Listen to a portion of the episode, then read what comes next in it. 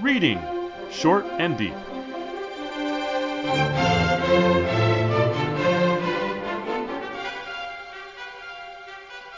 Hi, I'm Jesse, And I'm Eric.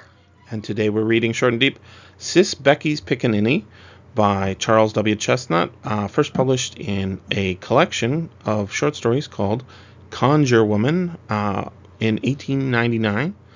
And I, I came to this book and this story through Evan Lamp, who is a historian and uh, university professor who's doing some great podcasts on American literature and uh, Philip K. Dick. And and uh, in a conversation, he, he suggested I check out this book.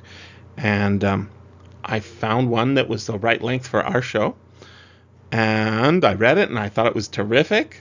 I still think it's terrific. Every time I read it, I think it's even better.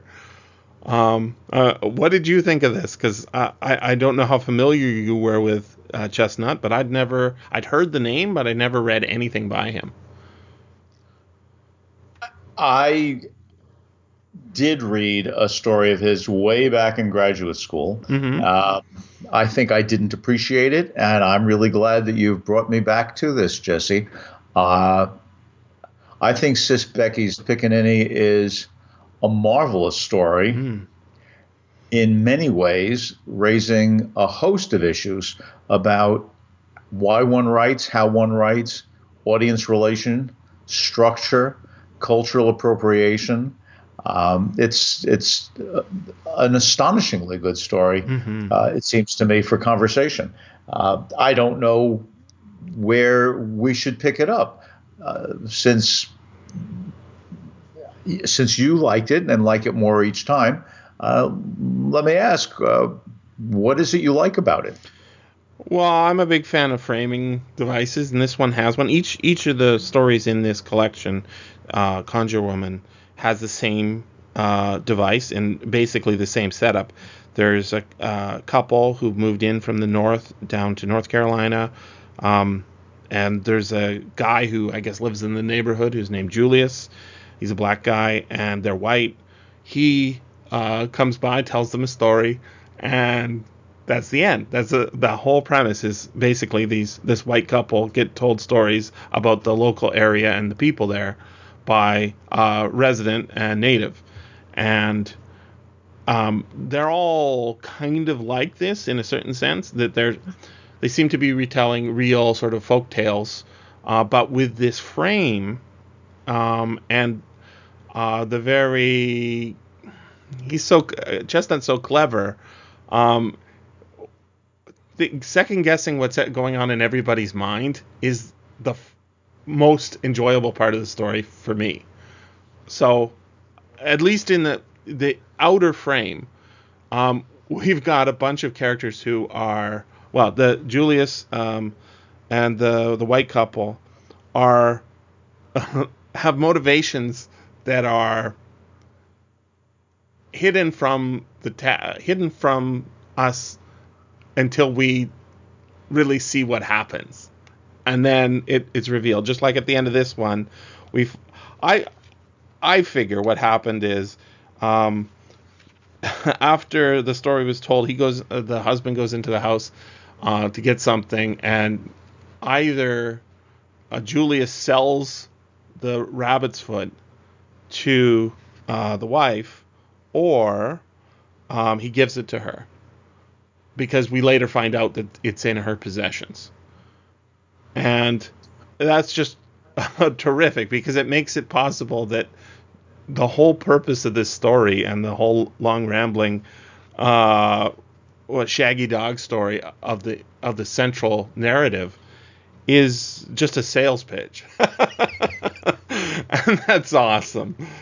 Because Oh, I didn't, I didn't view it that way at all. Oh, it, I think it's entirely within the text to read it that way. Um, but it's not the only thing going on. I, I didn't read it that way at all. Uh, Julius makes clear how difficult it would be to have a rabbit's foot. The wife is ill, and nothing seems to be able to make her feel better. Uh, the husband is going to uh, to have her. He's going to read a novel to her to divert her. Uh, we are never told what her ailment is, but we are told that she's depressed, sufficiently depressed that she may be wasting away. So her ailment may be depression, and the idea is that an entertaining story may lift her spirits. Mm-hmm. Julius then uh, talks about the importance of a rabbit's foot. And the husband says, uh, What makes you think that's important?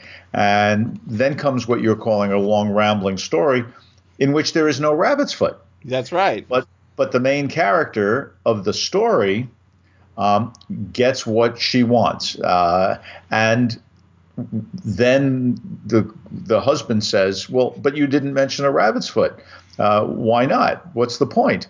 And Julius says to the wife, You probably know. And he, she says, The reason the bad stuff happened to the main character to begin with is because she didn't have a rabbit's foot.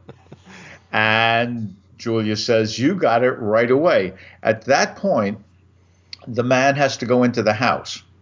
Uh, then he comes back out.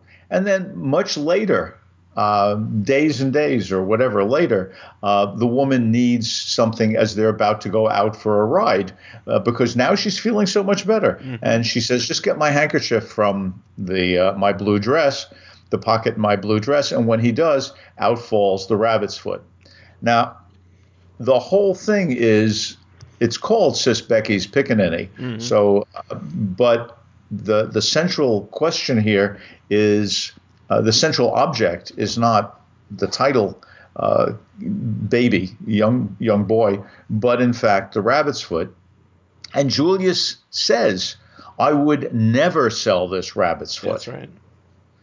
I would, however, lend it to somebody that I cared about. Yep. And and we we have a belief here that Julius sees the importance of helping this woman overcome her depression. So I don't believe that he has sold it to her. I believe, in fact, that this rabbit's foot is supposed to eventually come back to Julius the same way a horse sale happen, that happens in the inner story yeah. is supposed to be reversed. Yeah, yeah. He says uh, there's no ain't no amount of amount of earned money could buy mine. The rabbit, lucky rabbit's foot, right? Um, and the the central story is uh, has so many resonances with the with the outer story that I can as I read through it again and again, I, I see like oh yeah, I see like uh, the conclusions that characters come to on their own, you know, and and we have to come to on our own as we go through. Like one of the things that the naivete of the of the outer narrator, the husband, is is awesome because one of the things he says is, "Oh, seriously, dude, you." Well, that's not the words he uses, but I'm trying to find the the page. But he, ah, here it is. He says to Julius, "Your people will never rise in the world until they throw off these childish superstitions and learn to live by the light of reason and common sense." How absurd to imagine that the forefoot of a poor dead rabbit with which he timorously felt his way along through a life surrounded by snares and pitfalls, beset by enemies on every hand, can promote the happiness of success or ward off failure or misfortune. And then the wife says, It is ridiculous, assented my wife. Um, and then Julius says, Oh, yeah, you're absolutely right. I've been telling all my friends. I'm not going to try and do the, uh, the, uh, the language is so fun to read, but it's really hard to get it right. So, um, basically says, You're right. Everybody I know who says uh, that about rabbit's foots, yeah, they're absolutely right. You're right, too. It has to be the hind foot, and it has to be uh, killed by a cross cross-eyed uh, uh, nigger uh, on a dark night in the full in the full in the fall under the moon. In, no, in the full of the moon. Ah, in in a graveyard. Yes, in a graveyard. So this is an extremely specialized rabbit foot. It's not. First of all, it's not a forefoot. It's not any old rabbit's foot. It's a very specific one, which is, you know, one so hard to get that you know they're extremely rare. So what's so amazing is Julius never, almost never disagrees with any of the conclusions that the white couple he's talking to are are coming to. He always has a point to make that basically does the job that the doctor, the white doctor in the neighboring community that they so value, can't do, which is cure the woman of her melancholy. And he does it by telling a story. And the rabbit's foot is the cure, but only in the sense that it is a totem of that story in a certain sense. That's kind of like whether he whether he actually got money for it or or was simply lending it to a friend, I think is we're never going to know the answer. But I don't think it's bad of him to sell. I do. Uh, I'll tell you why. Much of the story um, is about property. Yes. It's about sale. It's about whether or not a sale is made in good faith. It's about whether or not a sale can be undone. And it is set, the inner story is set before the Civil War. So all of the blacks in the story, and most of the characters in the story are black in the inner story, all of the characters are property. Mm-hmm. I think the story, uh, it, it's important uh, to remember that, um, well, it's not, it, it corroborates what I'm about to say, to remember that Chesnutt was, in terms of his grandparentage, seven eighths black, seven eighths white. And in fact, if he didn't identify as black, most people assumed he was white. But he always chose to identify as black. So Chesnutt could have been white in in America of 1899, but he chose to be black. He published in the Atlantic, which is a Boston magazine, and the the characters we come to first in this book are Northerners who have come to North Carolina presumably for the, the better air. The North is industrialized, let's think of it as Boston, but rural North Carolina has pine trees everywhere. We're told about that. And we mm-hmm. see, we hear that the air is clear. It's this ozone air. What we have here in the white man is someone of money and privilege. He can afford, apparently, to go away for two years because he wants a, a more healthful climate for his wife. In the inner story, the colonel who sells away the the woman whose child is um, is called a pickaninny, which is a pejorative term, um, who sells away the woman without the child because he wants this really terrific racehorse. Um, my gosh, you know, every time that that Julius says that Colonel Pendleton was a kind man, he yeah. didn't like to break up families. I mean, how can Julius, who is black, possibly call this a kindness when the whole story is about the anguish to the point of death for that mother who's been sold away from her child. And the reason the child doesn't go with her, even though Colonel Pendleton is kind hearted enough to be willing to throw it in, you know, it's says, well, take the baby too. The horse trader says, no, I raise horses, not niggers. Mm-hmm. Uh, language like that is so horrible. The, the, the thing that happens is that, that Sis Becky, Sister Becky, um, who's you know doesn't have a husband because he's been sold away. Um, he was from a neighboring plantation, and when the plantation owner died, to clear his debts, his property, meaning among other things, Becky's husband, was sold away. Um, she is alone. When she is at work, she's a field hand. She, her child, uh, whose name is Moses, um, interesting, you know, someone who's raised by someone who's not actually his mother. Mm-hmm. Um, Moses is uh, cared for by Aunt uh, Nancy. Nancy. Mm-hmm. And Nancy doesn't have enough power to deal with the problems for uh, Miss Becky after she's been bought sold away. So she goes to Aunt Peggy, who uh, apparently knows enough about conjuring. She's the conjure woman, mm-hmm. uh, and then we get a fairy tale, right? All of which undoes these commercial transactions.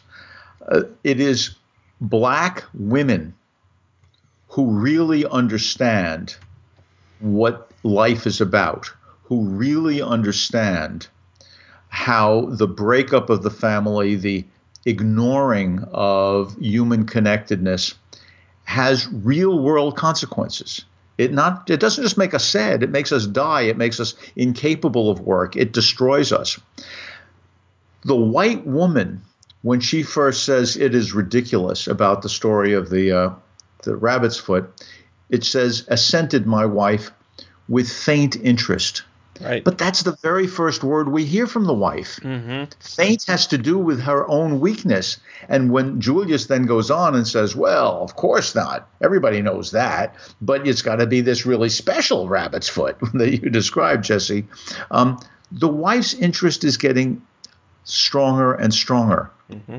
And so we, we really have two depre- deprecated, deprecated groups women are seen as not really understanding. That is, as much as our northern husband loves his wife and is willing to change his world for her, um, he still says, you know, women don't understand stuff.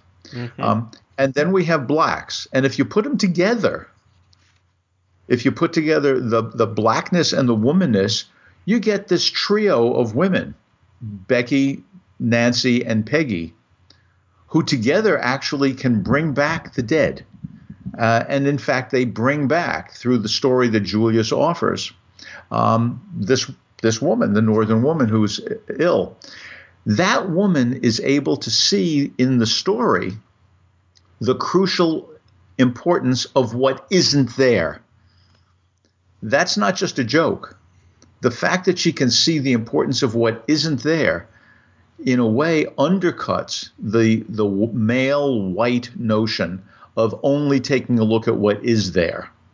Um, uh, you're good as a field hand. You're good for that. You're a fast racehorse. You know, property, property, swap, swap, swap.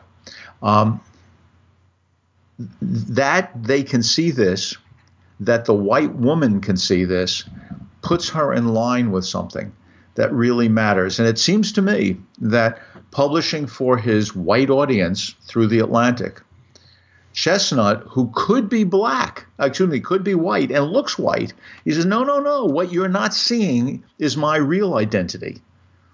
I'm black. And what you guys aren't seeing is the real identity of what blacks have understood all along.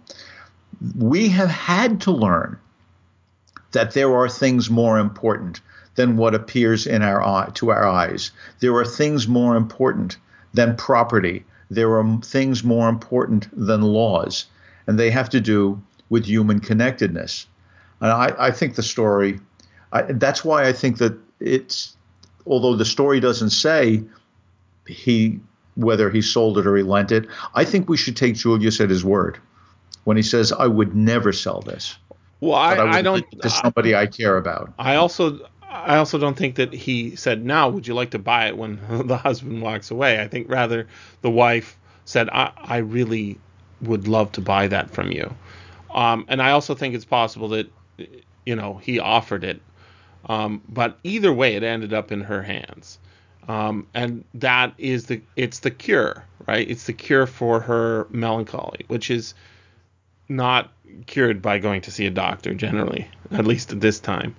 Um, I want to point to something you pointed to as well, and and about the relationships between characters. So Julius is not. I don't think anywhere in this story is he called Uncle Julius.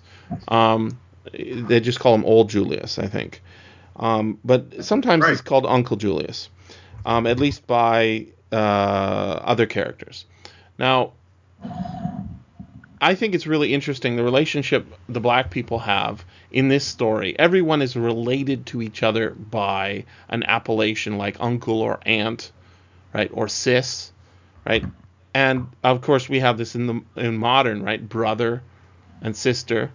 this is a sort of a American uh, black cultural difference between you know I guess some white people in the states talk, call each other bro, but that's probably not the same thing. Whereas the white people in the in the story, the inner story, for example, there's a colonel, which is another appellation given to uh, white people by other white people, honorary colonel, right?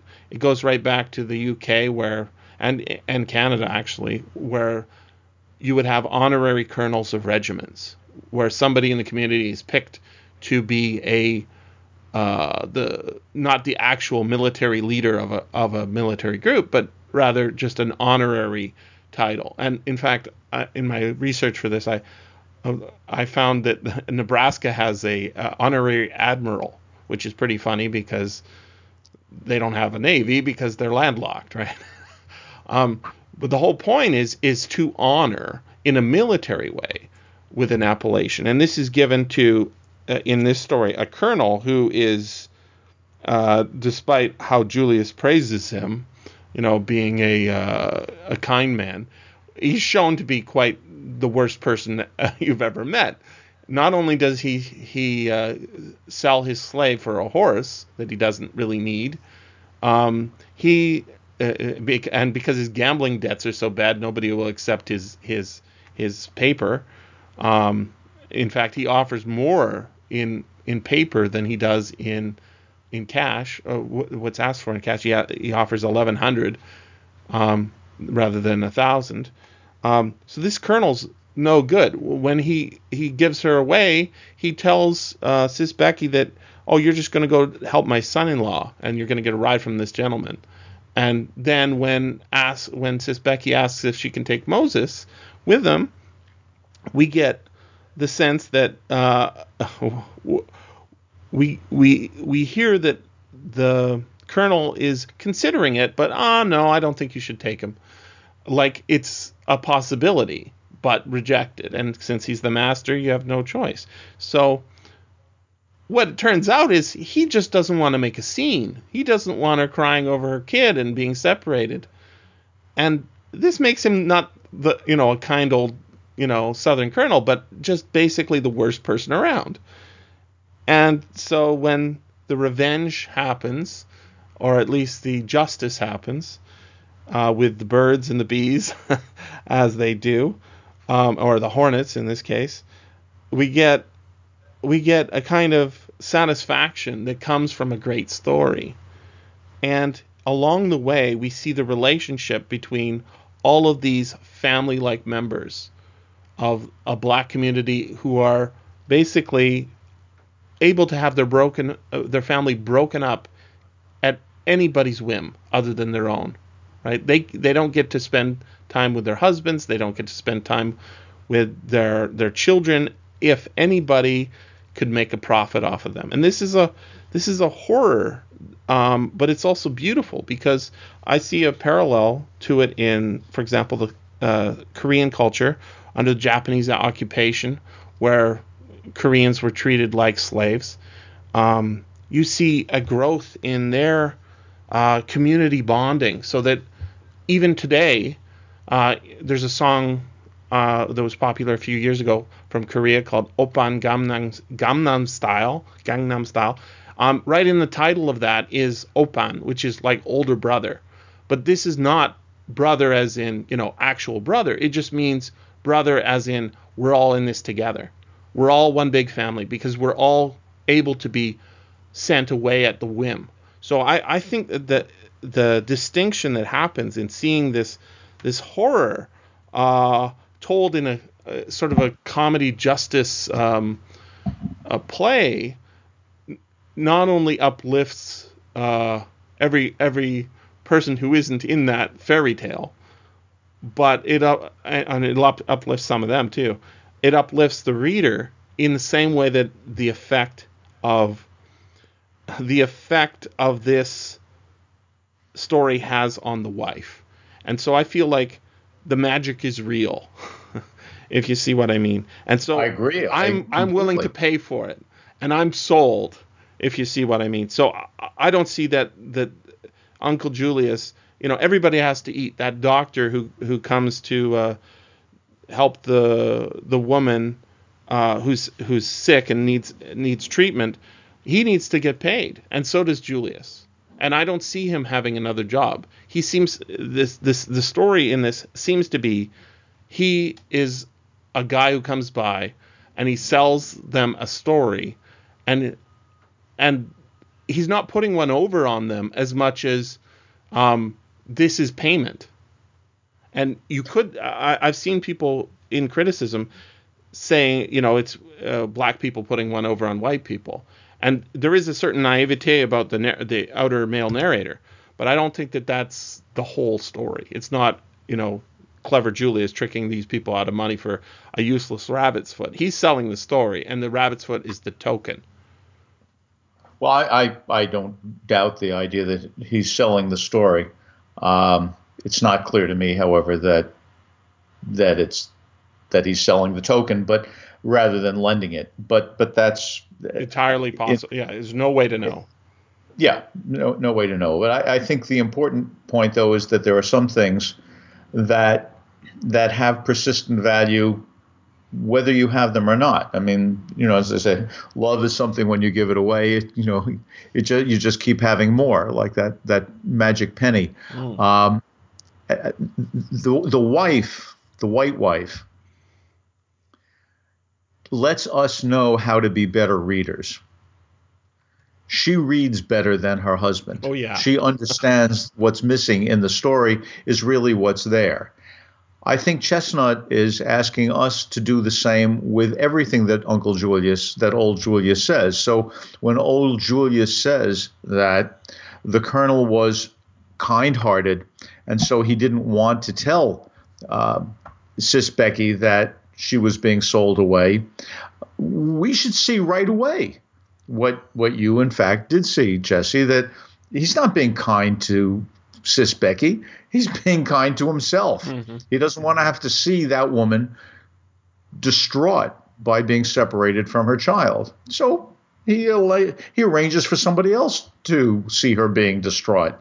Uh, someone who puts a higher value on uh, having the woman than on having the horse. Mm-hmm. Whereas the colonel obviously has puts a higher value on having the horse than on having the woman. I mean, that's what it is when you make a trade. Mm-hmm. So that nasty uh, horse raiser, uh, horse breeder, turns out actually by the slightest little uh, degree um, to be less of a monster than the kind-hearted colonel. And we should see these things what's not shown in the story.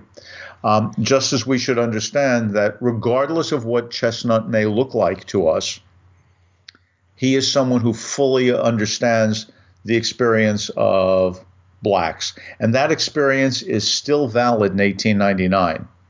All right, this was set before the war, but it's happening after the war.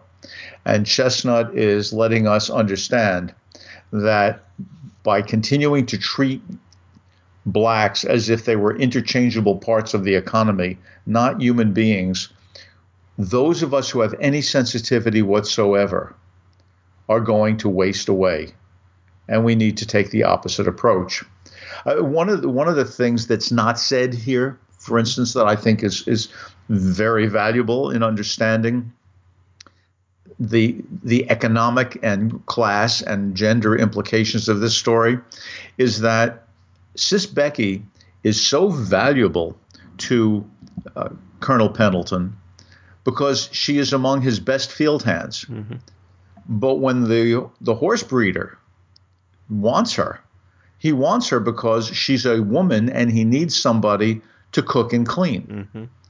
Right? So it doesn't matter what she's good at. It doesn't matter what the skills are. You're a woman, you can do this stuff. That's it. Right? So there is no consideration whatsoever of the individual. If he really wanted to allow her to be the most productive person that she could be, he would have her doing what Colonel Pendleton has her doing. But he doesn't.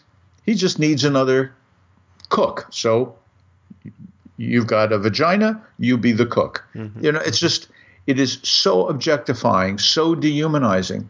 The fact that this could be told as a humorous story The fact that we can find people exchanging feelings of delight, both old Julius and the white wife and the husband, mm-hmm. because he's over, he's thrilled that his wife is cured, that we can find delight in this, I think is a very subtle indication of why it is that this system of objectification and suppression continues long after the war because, frankly, people are able to figure out a way to live with it. And as long as they do, uh, it's going to continue. If you want the system to get better, you're going to have to do what old Julius and the white wife do.